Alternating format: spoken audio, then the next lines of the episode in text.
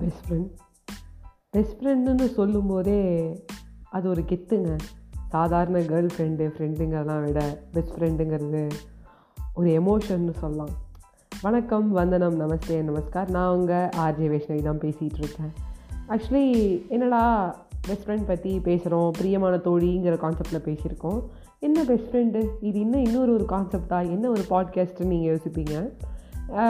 லிட்டலாகவே வந்து எனக்கு ரொம்ப ஆச்சரியமாக இருந்த ஒரு விஷயம். பட் அந்தளவுக்கு ஆச்சரியப்பட்டு நான் அதை அண்டர்ஸ்டாண்ட் பண்ணிக்கிட்டேன். ஐயோ ஆச்சரியம்லாம் இல்லை. இப்படி நடந்தால் தான் அது அதிசயம். அழகு அப்படின்னு புரிஞ்சுக்கிட்டேன்.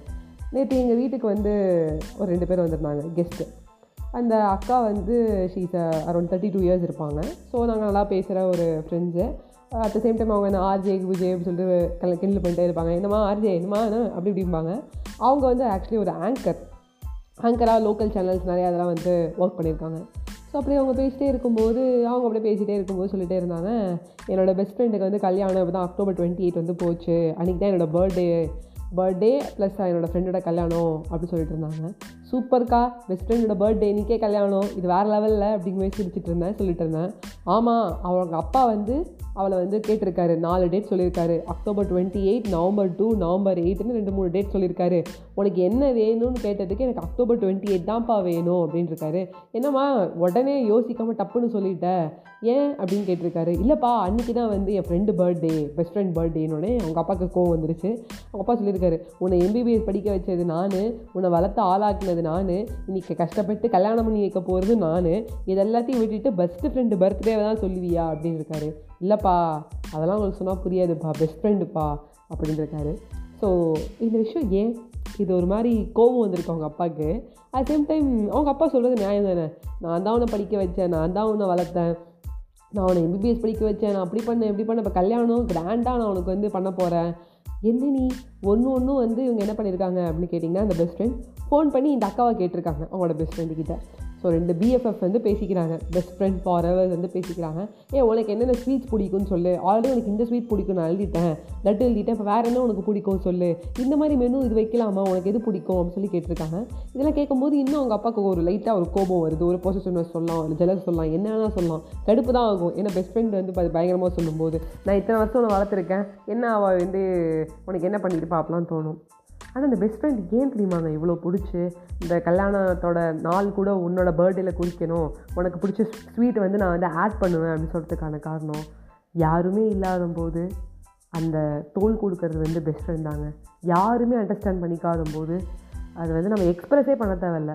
நீ ஏதோ பிரச்சனையில் இருக்க எனக்கு தெரியுது நீ பார்த்துக்கோ நான் இருக்கேன் அப்படின்னு சொல்லிட்டு இருக்க ஒரு விஷயம் ஒரு நண்பன் அவனால் மட்டும் மட்டும்தான் முடியும்.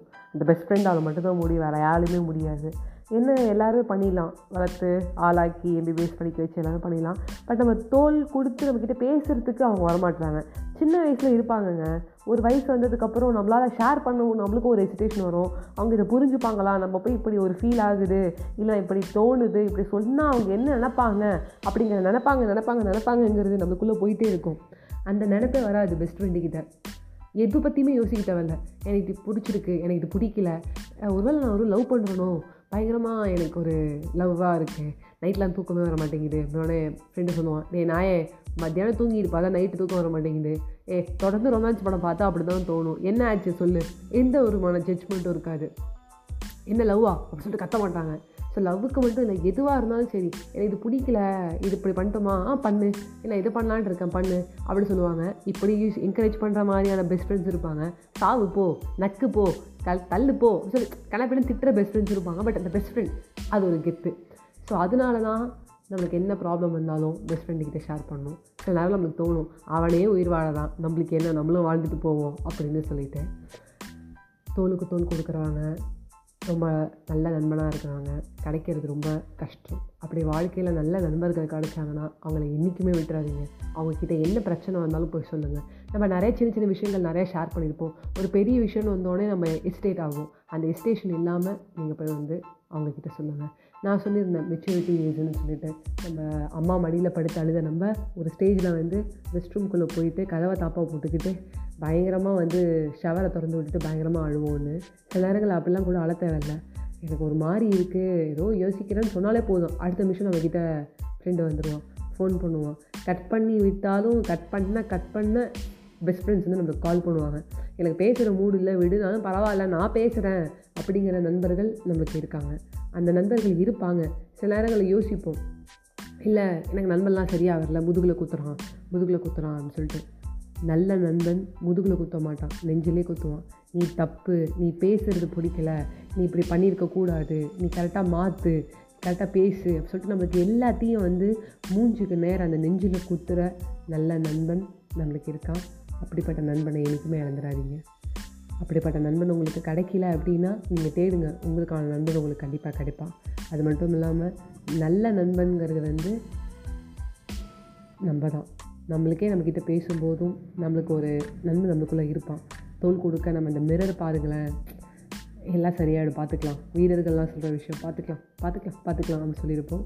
பட் நல்ல நண்பர்கள் இருந்தாங்கன்னா லைஃப்பில் இனிமேல் அவங்கள விட்டுறாதீங்க. லாயல்ட்டி ட்ரஸ்ட்டு லவ்வை பிரேக் பண்ணுறாதீங்க அப்படி சொல்லி உங்ககிட்ட என்ன விடைபெறுவது உங்கள் ஃபேவரட்டான ஆர்ஜி வைஷ்ணவி பை ஃப்ரெண்ட்ஸ்